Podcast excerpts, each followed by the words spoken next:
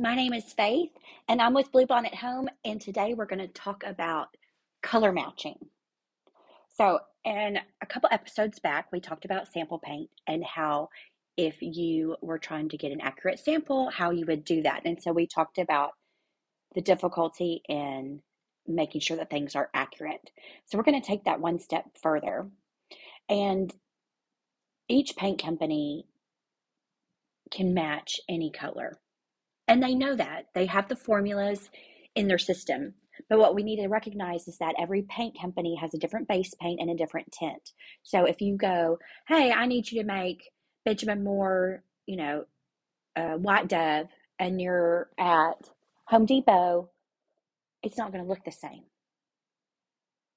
because the base paint is different and the tints are different. Now you have a better chance of making it look more accurate because Behr does have a brighter base paint than other companies. But still, if you want the paint to look like a color you're trying to match, just go ahead and go directly to that paint company and get that paint there. But there is a hack. So if you're wanting a paint company to color match something for you, I wouldn't tell them, hey, this is so-and-so's paint color and this is the number and we need you to make that. I would take them a picture of the color the size of a quarter and have them scan it, or the fabric, and have them color match it that way, because then they'll get a better reading on it and they'll work to actually match the color that you brought to them rather than them just programming a formula into the system and just hitting go. They're gonna have to work a lot harder. You're gonna have to actually leave the paint sample with them. There are certain companies that pride themselves on color matching, and there's other ones that don't have that kind of skill set. So I would make sure that you might want to hone in on those paint companies that can do that a little bit better than the other ones. So if you're going to a big box store, you might not going to get the customer service that you need or that skill set because they have a variety of skills. They work in a variety of departments. But if you go to a specialty shop that strictly only sells paint and paint products, you'll have a better chance of them actually spending the time and having the skill set to accurately color match something from a swatch that you have given them. Now, let's talk about color matching ceiling paint. It is the biggest bear you could absolutely imagine. It doesn't matter if you get the swatch or not, for whatever reason, it is the hardest thing to color match is ceiling paint. I can't say it enough. If you're going to paint the ceiling, you might as well just paint the whole ceiling because for whatever reason, it never looks right. And this is an ongoing problem that I see with a multitude of clients. I know it's not what you want to hear. I know it's not what you want to do. And you're more than welcome to throw it up there. There are some techniques that you can try to avoid that. One of the things is if you have the container that you've already used for that paint on the ceiling, if you can just get that out of storage and take that to the paint store and have them shake it up so the pigment gets shaken up. And yes, there is pigment in white paint depending on how bright it is, so I would just take that at the store, have them mix it up because you'll never get an accurate reading on it otherwise. And then I would just have you touch up the paint and then feather it out and let it dry. But again, that ceiling paint is so hard, so you're probably going to have to do that, to do the entire ceiling to avoid being able to see that patch.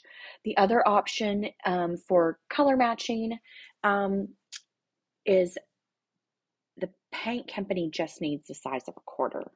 So remember in the beginning of the podcast, I talked about if you wanted them to color match something, don't just tell them the name and the number of the color from the other paint line. Physically have the color so they can scan it and they can adjust it accordingly. All they need is the size of a quarter.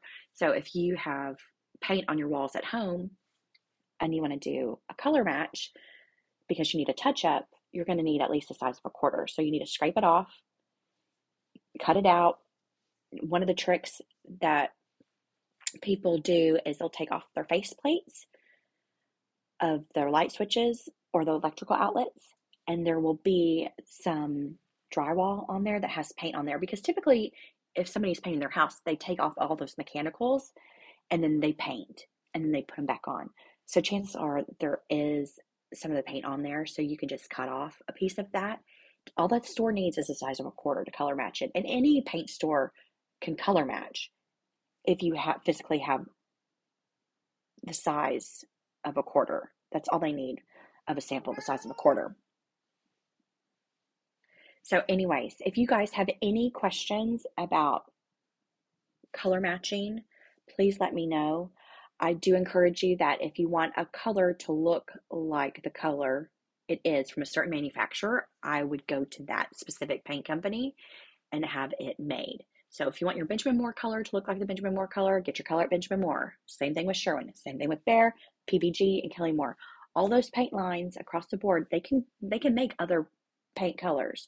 There is going to be, if you say, oh, I want Farrow and Ball, you know, Dead Salmon, that's the color that I want for my walls. Well, any of those paint companies can make it, but it's not going to be as accurate because the base paint and the tints are going to be different than Farrow and Ball. So just keep that in mind and prepare yourself for that mentally, and you should be fine. If it doesn't matter to you, then don't worry about it. If you just want it close, that's fine.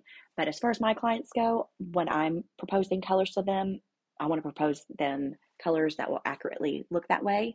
And when painters paint for them, that needs to match up. And so that's what I recommend. I hope you enjoyed today's episode. My name is Faith. Make sure to like and follow Bluebonnet at Home.